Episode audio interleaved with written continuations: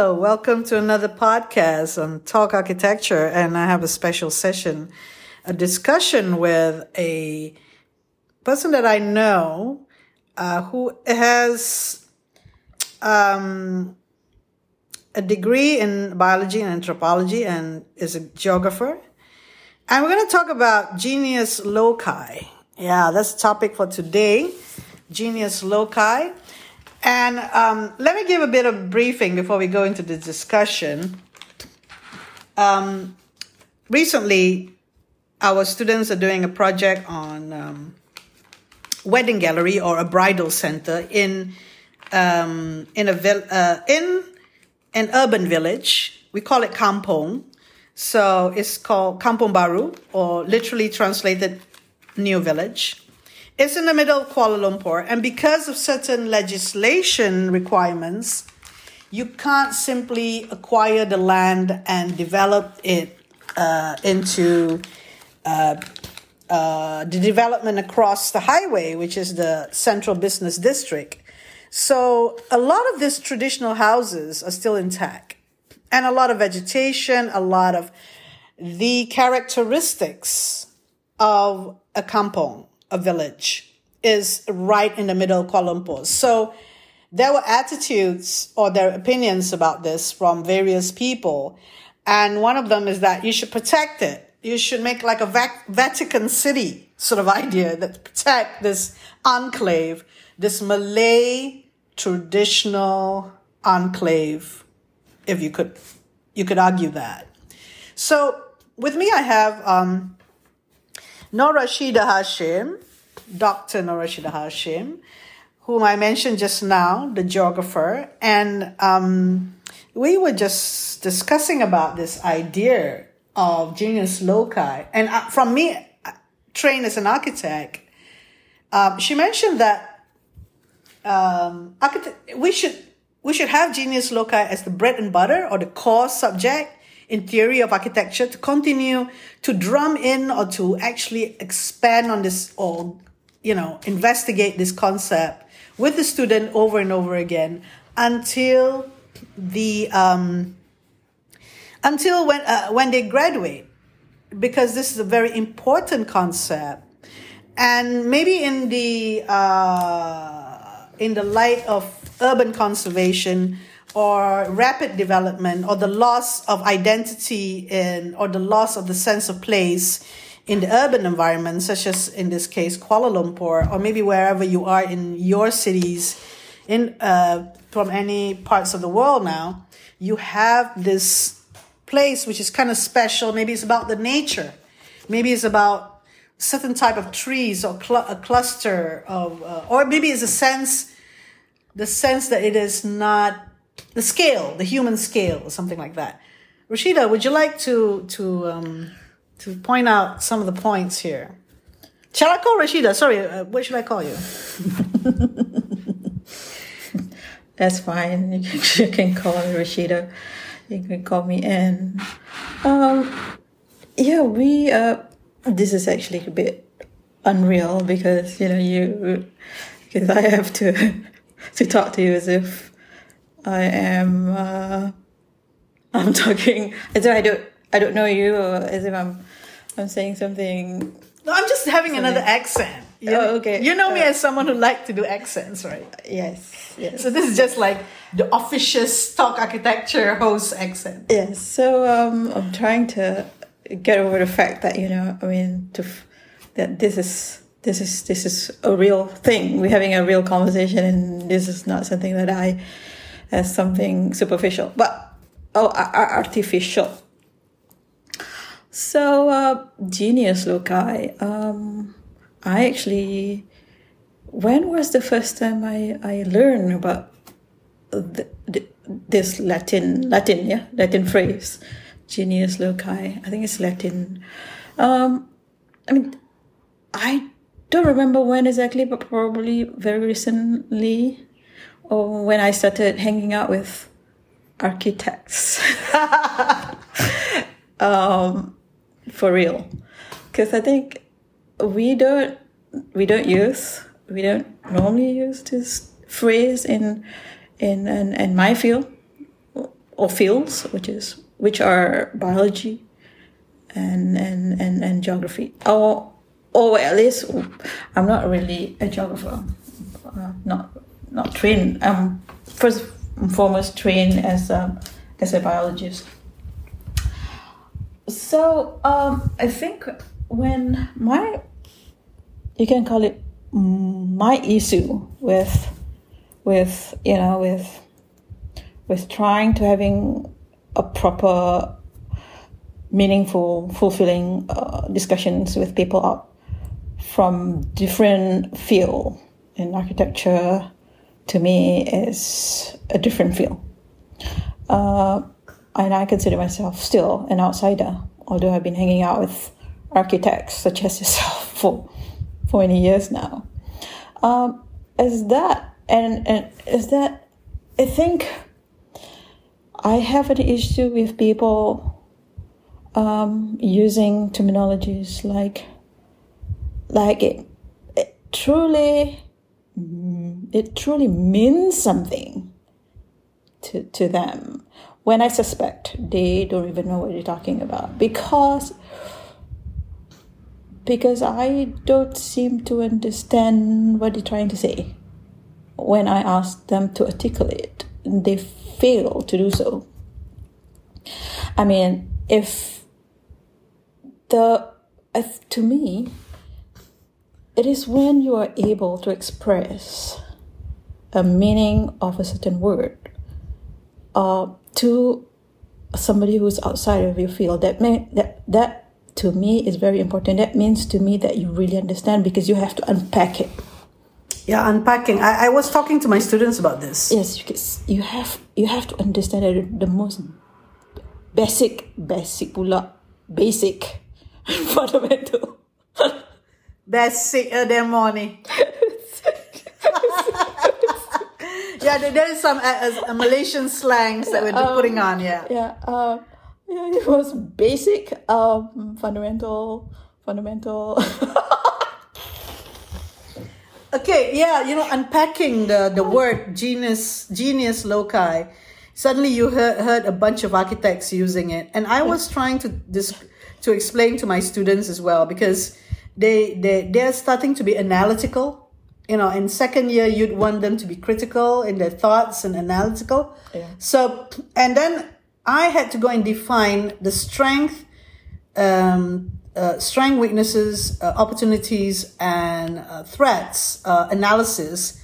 And uh, we defined strength of a particular site. We went to the site in Kampong Baru, and um, uh, I, I, I had to do a definition of what this is about. The strength is about the characteristics of the site.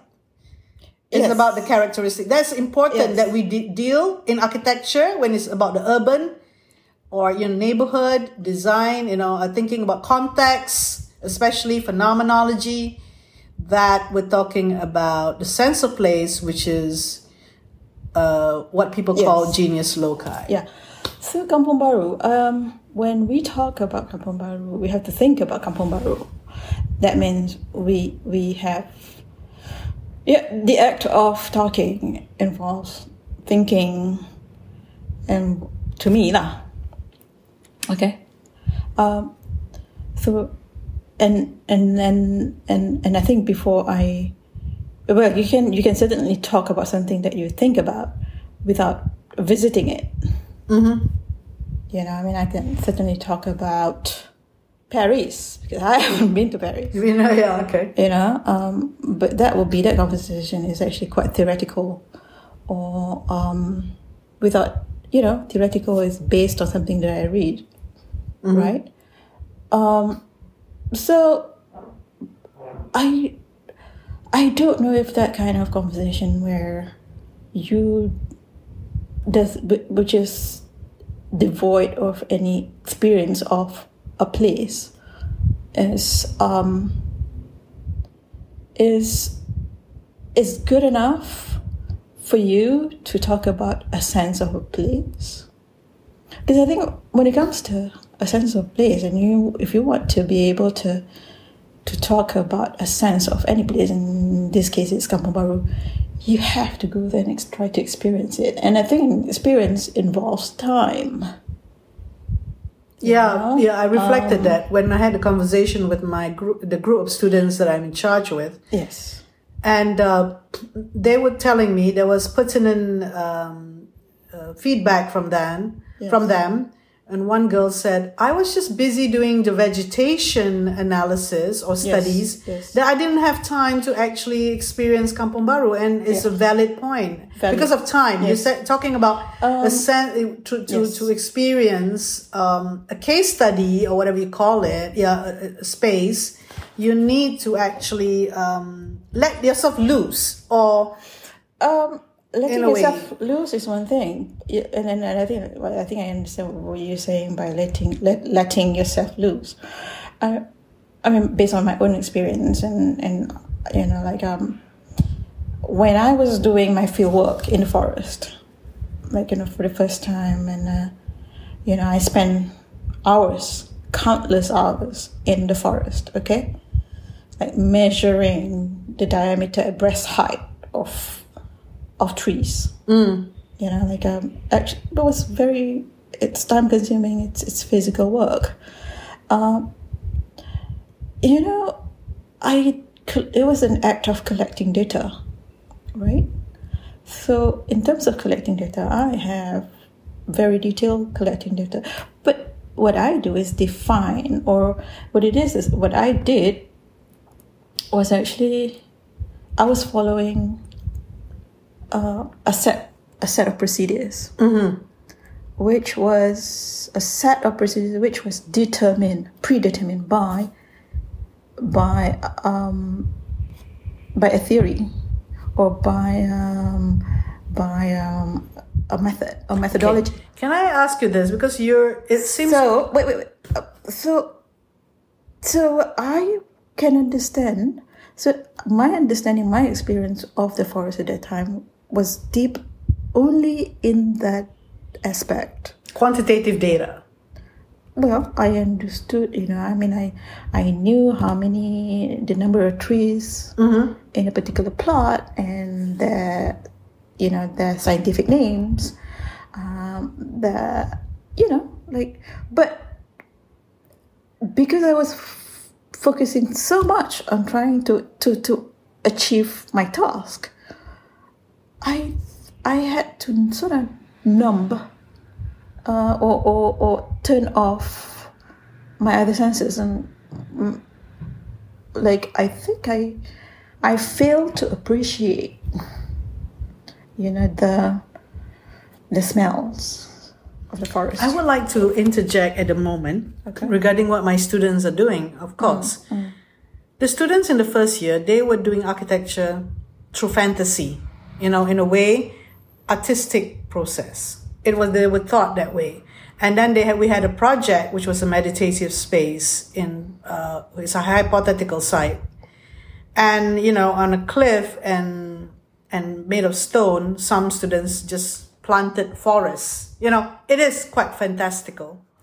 So they were even imagining the space. Now they have a site and they're scared of it. They have a real site. There, a few managed to get into the site and um, got some data. But the way it is, is that the students always follow the lecturer. So if the lecturer were to look at it purely as a data collection, quantitative exercise, when we were talking about um, the tree, uh, you you need to find out the di- diameter of the tree or the circumference. Sorry, you measure it out, and if it's a certain circumference, the local authority says you cannot chop the tree or something like that. And there was this guideline. So the, it was. It's not like feeling like when you said senses. It's not like we didn't ask the student to approach it in a sensual or sensorial way. You know, we asked the student to be more of like a technical technician way of about uh, going about it. But yet again when when they are starting that project we want them to think about the sensorial way. So we urge them to visit the site again. But this but this is the first time the students are visiting site. In the first year they this particular batch they did everything online.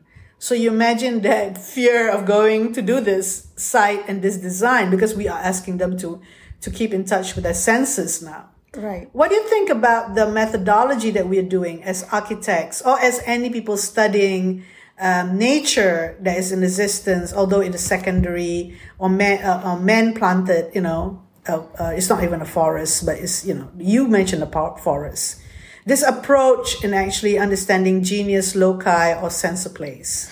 Yeah, um, yes, this is actually a really, really important uh, topic. Um, it's actually about how we learn. How we learn, okay. How we learn. How we learn. Why do we learn at all? This is definitely, you know, it's something that we do and something that is very human and very, very vital to to to our survival. Um, obviously, there are many different methods to learning. You know, I mean, you know, um, if you go into a formal theory of, of learning, I'm sure there are many, many, many, many theories. Uh, you know, you have this and that, whatever. But I think at the very basic of it, I think is to be able to recognize that you know you you we learn something there's this need to learn something so that we can understand ourselves and our place our place you know um, I suspect. mm-hmm. I suspect um, you all are not doing probably are not doing it the in the best possible way. yeah, yeah. You know, um, and that you are not having and not you, you guys are not open to to criticism of of the ways of your ways of, of, of doing things because you're too familiar. You're too familiar with your methods you, you, and your techniques. It's too familiar. Yes. Um, I mean, meaning you're too familiar, you also attach monetary value. Yeah. You know? I mean the number of students you know you get number a certain number of students and therefore you get a certain a certain amount of money from them. And then you want them to you just want them to go through the the motion to go through the process so that they graduate and what happens them after that you don't really care do i don't really care i mean when i say you i'm not talking about you as a person. I'm talking about the whole institution. Yeah, yeah, yeah. That's why there's individuals that care and try to, to do it right. Yes, yes. But uh, I get your point. That's interesting it's when you say about that. Institutional. It's institutional. Don't yeah. careness. Okay, can we talk about how, how we learn? How we learn um, again? Uh, I, I just have a check at the timing here. Okay, we're good. Mm. So, um, uh, when you said about uh, monetary, um, uh, yeah, um, um, no, you bes- don't, you don't. Besides mm-hmm. the COVID nineteen situation where we can't get access mm-hmm. to certain things like visiting traditional houses, mm-hmm. um, it's very interesting what you're saying that um, um, uh, the learning, the learning comes from um, students uh, going through experiences, and then we we we talk to them about it.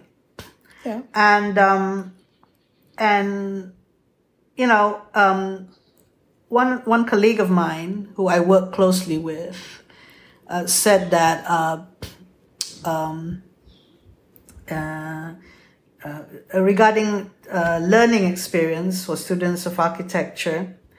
Um, it's, it's very important to take them around and actually explain uh, the, the good and the bad. It's not really, they will learn from the bad as well. It's not like necessarily that you have to, you know, that's, that's not, um, seeing things and observing things is such an important thing in architecture education and studying them and sketching them out and improving your sketch.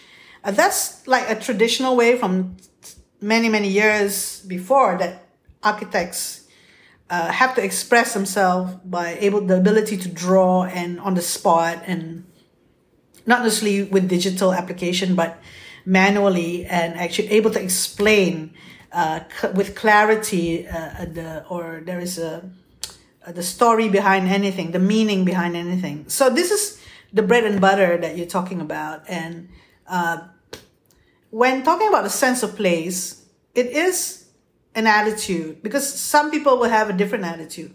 Everybody would agree that students of architecture need to be able to express themselves, explain, draw. But one thing that they may disagree is that why do we need to maintain Kampung Baru at all? Why do we need to maintain the sense of place, this traditional sense of place? You know, it's just a waste of uh, space. We need to have people to be living in in high rises. We need, you know, there needs to be just like another high rise. Kampung Baru need to be obliterated. Just save uh, 11 traditional houses in one corner, just relocate them. Oh, and say that's a representation. That's enough for the student. They, they will become like a homestay or something, and the students can come and visit, or a museum piece, so the student can come and visit. Oh, that's traditional architecture. So why do traditional architecture? Why preserve at all this, the whole enclave? You know, what's the value in that in terms for the people of Kuala Lumpur? You know, so there is that that limbo uh, situation with Kampung Baru. Kampung Baru. Not many people would agree to save Kampung Baru. Why should we save Kampung Baru? People can't even. It's so dirty. Some places, in some places, they hang their clothes. You know, so that was an interesting conversation I had with one student who, who said, why should we uh, have our design in our site talking to this other, addressing this, this, this, uh, obviously there are people living in these traditional houses with lots of clothes hanging, dirty lawn.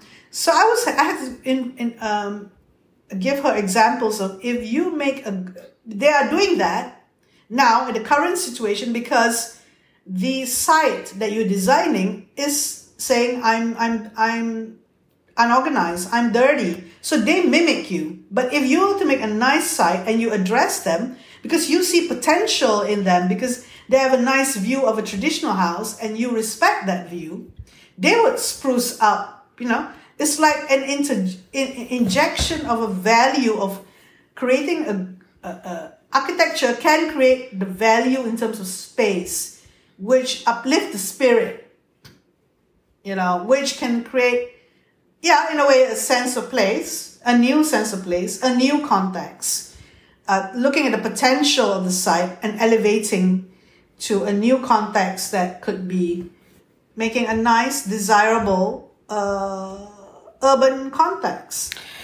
Yeah. Um, well, you know, you brought up more than one one one issues or one um, topics yeah um, and i and i have to pick one so if if i if i understand you correctly i think your concerns are multiple but the main concern is, is i think with to do with how much your students are learning from uh, from your this course. exercise. Yeah, you know um, how much you are concerned. You worried if they're not learning enough.